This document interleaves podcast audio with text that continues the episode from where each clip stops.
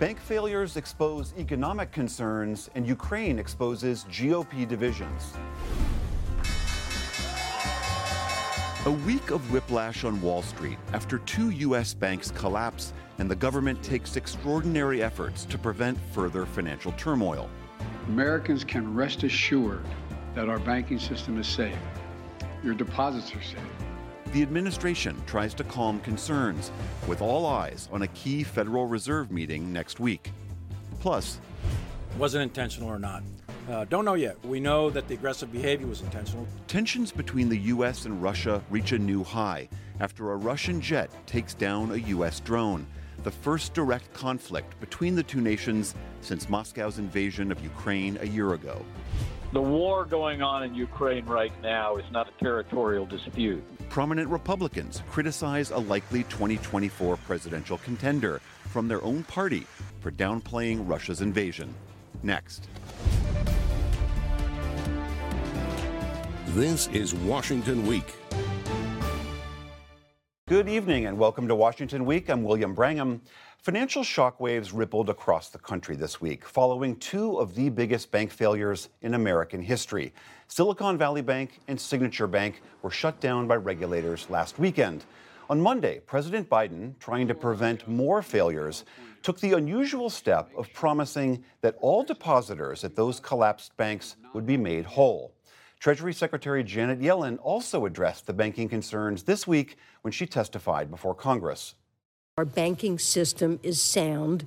Americans can feel confident that their deposits will be there when they need them. But fears do remain. On Thursday, some of the nation's biggest lenders gave $30 billion to a smaller rival, First Republic Bank, trying to assure its survival. Here in Washington, lawmakers on both sides of the aisle want to know what went wrong and why bank management and their regulators were caught so flat footed, especially following the 2008 financial crisis. We need to learn from what has just happened with these banks and go forward by tightening the regulations. I think it'd be premature to start talking about solutions before we fully define the problem and, uh, and ultimately get answers from the regulators about why they were asleep at the job. So, this economic unease, coupled with ongoing concerns about inflation, raised the stakes for a highly anticipated Federal Reserve meeting next week, where Chairman Jerome Powell is expected to announce the Fed's next move on interest rates. Joining me now to discuss all of this and more is Neil Irwin. He's the chief economic correspondent for Axios. And here with me in the studio, Fin Gomez is the political director for CBS News. Zolan Kanno-Youngs covers the White House for the New York Times and Kayla Tausche. She is an anchor and senior White House correspondent for CNBC. Welcome to all of you. Thanks so much for being here. Feeling bad I didn't wear green like everybody else did. um, uh, Kyla, to you first. This week we saw two banks collapse, this very aggressive move by the federal government. We saw this injection of billions of dollars into another lender. All of this to calm the jitters, but the jitters do not seem to be calmed. Is it your sense that we are through the worst of this yet? I think there's still a lot more to learn because we know what the government and what the private sector has done so far and what they have disclosed. But we got a very important data point this week from the Federal Reserve on Thursday, which is what its balance sheet looks like. How much money has the Fed had to give out to other undisclosed banks? That number was $153 billion. That's the highest on record, even higher than any single time during the global financial crisis back in 2008. So that tells you that there are a lot of banks we don't know about who have run to the arms of the Fed for low cost capital because they're worried about their own companies. We won't know who those banks are for another two years.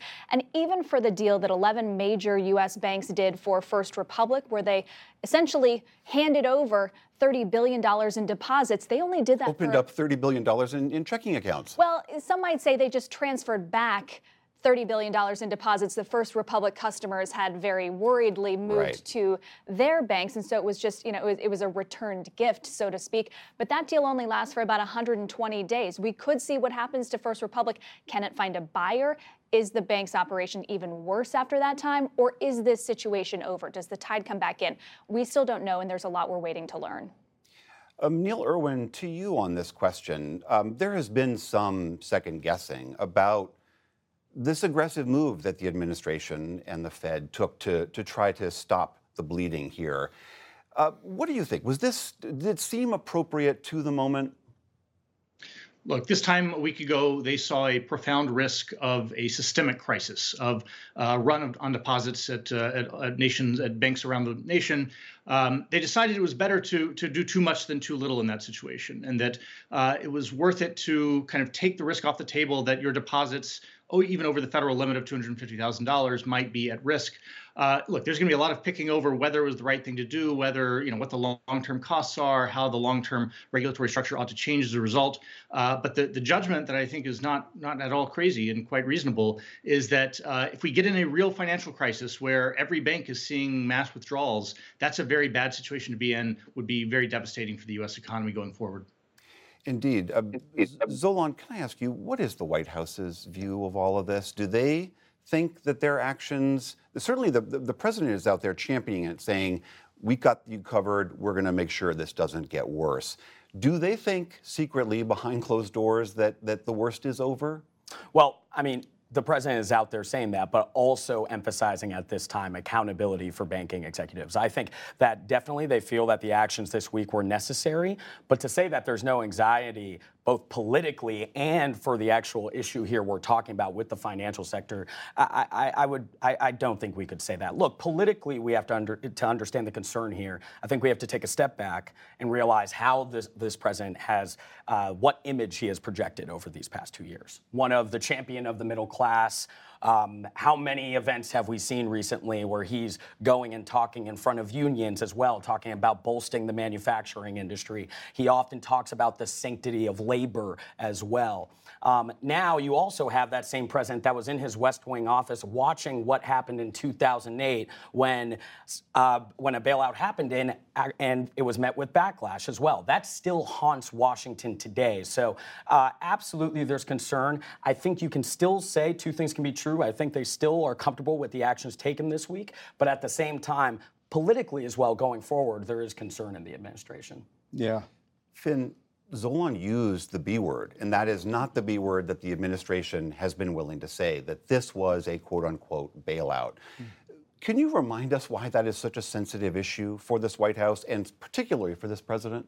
Well, you use the word jitter, uh, jitters, and I think that's exactly what uh, that that word that's concerned that that word would cause, I think, among the American public within the administration if they utilize that word. It harkens back to that 2008 global uh, uh, global crisis that, that happened that, that is still has has that impact that still has permeated throughout the political landscape. Now you're seeing it used rhetorically by uh, Republicans, especially from the Senate side, but it's also being used by uh, uh potential Republican presidential hopefuls, by presidential candidates that who are saying that this is in fact a bailout. And I think it also could be a prelude to what may come as we continue forward into this presidential cycle. There's also a question here too. I mean, remember what the, one of the political vulnerabilities uh, was for this president even before this. It was also inflation for the past two years. Right. And how will the Fed's actions going forward impact how they're trying to tame the, uh, a red hot economy, try to tame inflation as well. How will this impact a decision in the weeks to come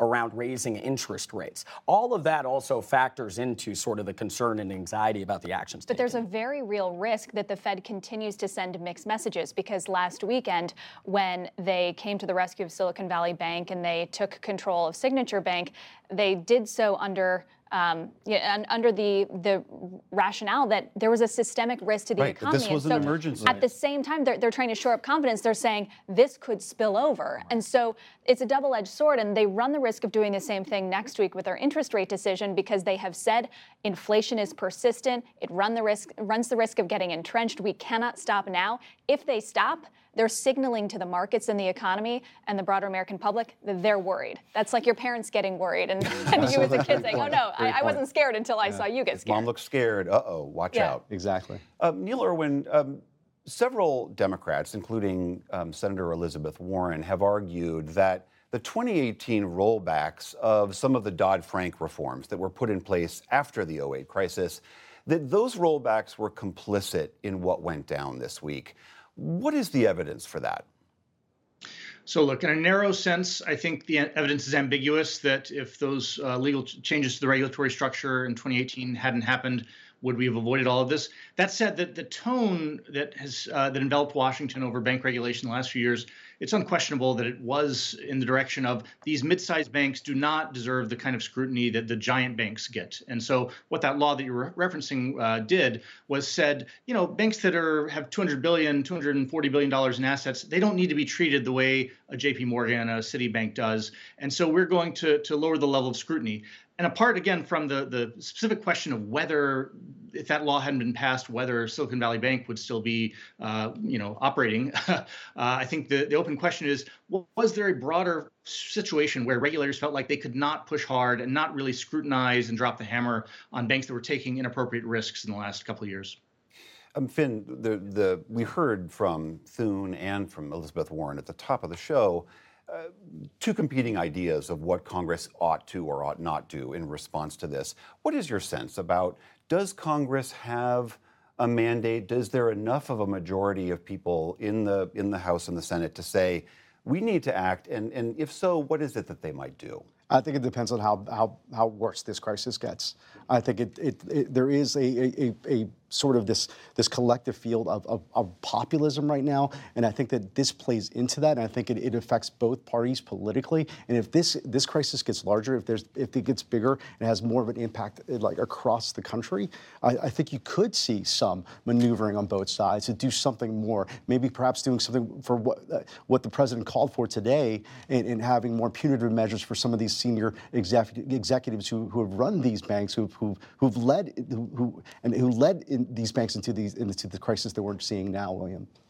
Uh, Zolan, this is this point we've been making here is, as you were saying before, the president does want to seem like a middle class champion, and the, this concern over calling this a bailout, and yet also wanting to keep the economy in moving in the right direction. Um, it, it's an incredibly complicated circumstance for him. It seems like he does uh, in, in some ways, could be caught between a very real rock and a hard place here. Yeah, I, I, I think that's true. And, um, you know, talking about some of the progressive backlash on the Hill, one thing that I thought was interesting is, uh, and I saw a couple members connected also immediately saying, look, these executives may have traded stocks, may have made, may, may have made a profit. But at the same time, Republicans continue to block a student loan plan that I'm sure that the president would love to be galvanizing his base off right now in the courts. So now you also right. have that happening right now and that pressure on the White House too. It's an incredibly uh, complicated balance that he has. I think it will probably factor into more of the events we've seen of him touting an infrastructure package, touting a, t- a chips package as well. Um, if we see in the weeks ahead or in the months ahead um, what many expect will be a potential reelection announcement, I think that you probably will see the administration double down on some of those events. Um, Last summer, we did see a series of legislative achievements happen, and you would think that they would point to that to counter some of the criticism that might come from the past two weeks. Right. I'm sure they wish that this banking crisis would simply go away and they could talk about the record, as you're saying. And, and remember, that record, a lot of those, a lot of those benefits, it takes time for voters right. to feel. It's not instant. That's right. This, however, people see people talk about immediately, people can feel immediately as well. William, I think you're also going to see the administration trying to lean on the private sector very heavily. Earlier this week, the Treasury and the Fed brokered a deal with the four largest banks in the country. They had the four largest bank CEOs with them in person, and the message that that sends is we bailed you out 15 years ago. You're a lot stronger. You bail them out now. Mm, you, you bail out your peers. Right. They want to wash their hands of this. They've done what they feel like they can do, and now they want to lean on someone else to do it. Uh, Neil, Neil Irwin, one last question to you on this. Um, as Kayla was mentioning before, the Federal Reserve is meeting next week. A lot of pressure on them. They want to keep moving forward against inflation, but what they do next week could certainly be a signal as to what they really think about the severity of the crisis that we are in now. What do you expect from that meeting? So the Fed likes to emphasize the idea of different tools for different tasks, meaning they raise interest rates to try and fight inflation. Meanwhile, they do all this emergency bank lending to try and prevent a financial crisis, prevent the banks from uh, from collapsing. Uh, in truth, those things are more intertwined than they really like to admit. And you know, uh, if they if they do raise rates next week, that's going to make things harder on banks. And if they back off, that might uh, make the inflation situation harder. So it's a really no-win situation. Um, I think they're probably going to go forward with that rate hike, but signal openness and flexibility, and, and that they might not do it again uh, if, if things really do go south. Because the truth is, if this banking problem that happened over the last week spreads to the entire banking system, results in credit contraction, banks making less loans, making more stringent loans, that will cause an economic slowdown in a way that the Fed interest rate increases up to this point really haven't. So there is a possibility that we will see the disinflation, the economic slowdown they've been trying to engineer for a year now uh, come about because of this banking slowdown. But the range of uncertainty is enormous at this particular moment. All right, Neil Irwin, thank you so much for joining us. Uh, turning overseas now, tensions between the U.S. and Russia is on the rise after a Russian fighter jet intentionally engaged with a U.S. drone over the Black Sea on Tuesday. It was the most direct confrontation between the two powers since Russia's invasion of Ukraine. And it comes days after Florida's governor and likely 2024 Republican presidential contender, Ron DeSantis, drew sharp criticism from several of his fellow Republicans for minimizing the significance of that invasion. He told Fox News, quote, while the U.S. has many vital national interests, becoming further entangled in a territorial dispute between Ukraine and Russia is not one of them.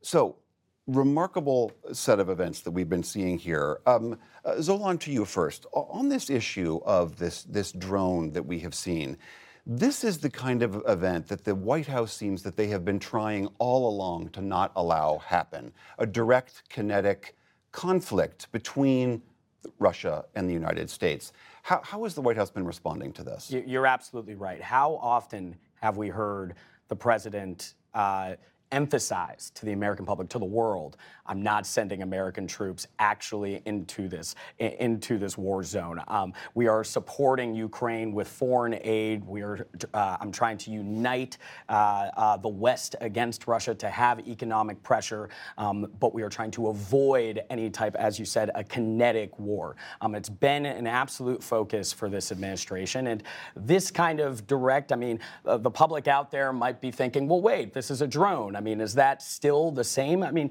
no, it's not the same, obviously, as, as sending troops in, but this still is the type of escalation that they have been trying to avoid here.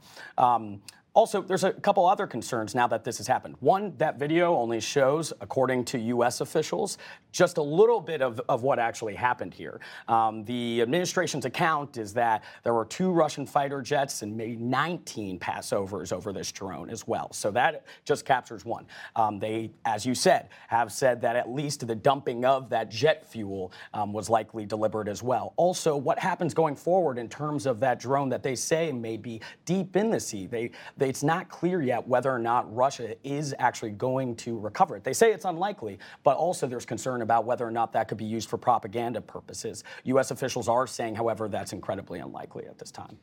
Kayla, the, just the fact that we saw that video even seems quite striking. I mean, how quickly that was declassified and put out there. Well, I think the administration has realized that this strategy of radical declassification has been successful since the very start of this invasion. They had hoped that by telling the world what Russia was planning, that it would deter an invasion, and even though it didn't, it showed that the U.S., uh, at least its intelligence, was right after the chaotic withdrawal from Afghanistan when the intelligence there was highly flawed. Um, so the ability to continue declassifying this to show the world in a very public way that this is exactly what happened and let the viewers take for themselves. But I think what is so important about the timing of this is that it comes just before President Xi is set to visit with Vladimir Putin in Moscow.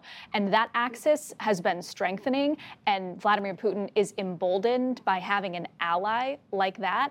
And this is pure saber rattling before that meeting where he is going to get to put all of his own pictures out there um, with these two massive superpowers uh, in the East um, and, and show the U.S. that he has this friend on his side. So certainly he is operating as if he is above the law. That is how he's been operating since the beginning of this conflict. And um, I don't think that the administration is surprised by it, even though, of course, it, it was its goal to not have this happen in the first place.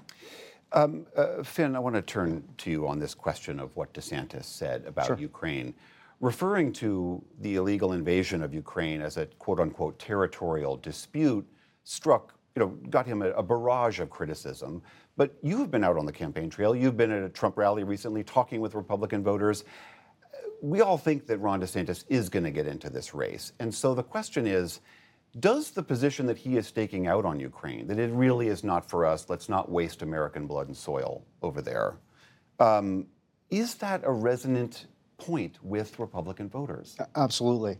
And specifically with that MAGA base that both he and uh, Donald Trump are uh, you know, trying to appeal to. And I think when I spoke to voters in Davenport, Iowa, uh, to them, this was uh, the, the position that he and Donald Trump are aligned on is one that they firmly support. When Donald Trump was speaking about this issue and saying that he was going to end this war on day one, there was the loudest applause, one of the loudest applause uh, reactions from the crowd uh, to this issue. He is playing to that MAGA base. He is playing. He and, and, you know even though he has not jumped into the race, as you mentioned, William, he it does he does seem like a candidate, and he does seem like someone who's preparing for a, to jump into this presidential race, and he's in that issue is is one that's leading him and, and connecting him to that base. I mean, Zolan, I should point out there are a lot of other Republicans who jumped to this to to criticize DeSantis and say that is not what America's position ought to be. But you know, Kevin McCarthy, before he became Speaker, hinted at this as a possibility as well, that there will not be an open checkbook. Where do you see this coming down? Do you think the Republican Party will embrace that idea?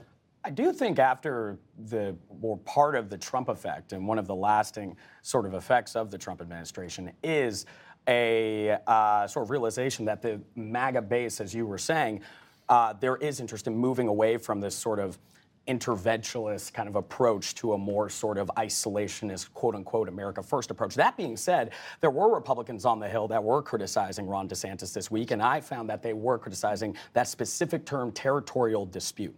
And something that came up in conversations I was having, particularly with foreign policy experts in this area, was if you are likely to run for higher office and you are put in a position where this war is still ongoing, and yes, maybe you aren't advocating for as much aid, but you're now in a completely different position where you are probably going to be in a position where you're rallying for some. You that comment lives on. And if there are members of Congress on the Hill that don't want to send foreign aid at that point, think about how much harder it's now become. You've now belittled this war, this invasion, to something like a territorial dispute. Um, that's going to make it harder going forward, not just for some uh, potential candidate that wants higher office, but also Look, the president right now is in a position where, of course, he has made clear that he wants to maintain support for Ukraine. That is absolutely true. He is also has the challenge of European allies dealing with an energy crisis and an American public that continues to deal with economic pressure, as we've been saying. So comments like this out in the public add to that challenge of maintaining the support of the country for this aid as well as your allies. But there were also a few Republicans that I spoke with who said, I didn't see those comments, so I couldn't possibly respond, right. which is another relic from the Trump era, the plausible deniability. Mm. Um, so I think we're going to be seeing a lot of that as this schism continues in the party. Do you think, though, that this moves into becoming a legitimate issue in the 2024 presidential race? At least a legitimate talking point, but you know, a lot of Republicans will say actions speak louder than words. There's one thing that they're saying out, out on, on, the, on the campaign trail, but then Kevin McCarthy even assured his allies privately that he would continue that support to keep it, flowing. It may help though with starting to create some factions on the campaign trail as well with these candidates. You already saw with Nikki Haley's campaign launch, focusing on foreign, po- well, focusing more so on foreign policy than I've heard from some of the other people in the race. You heard Mike Pence immediately react to this as well as we played. Meanwhile, you have DeSantis and Trump that are sort of playing for that same base as well. So you are starting to see, um, and again, DeSantis has not announced a, an, uh, an actual campaign yet, but you are starting to see some factions with with these potential candidates. Absolutely, and you you are seeing that space in the lane opposing that position by both Trump and DeSantis. Mike Pence, as you mentioned, he, he spoke in New Hampshire yesterday, and he spoke specifically on that, specifically addressing that. This is not a territorial dispute.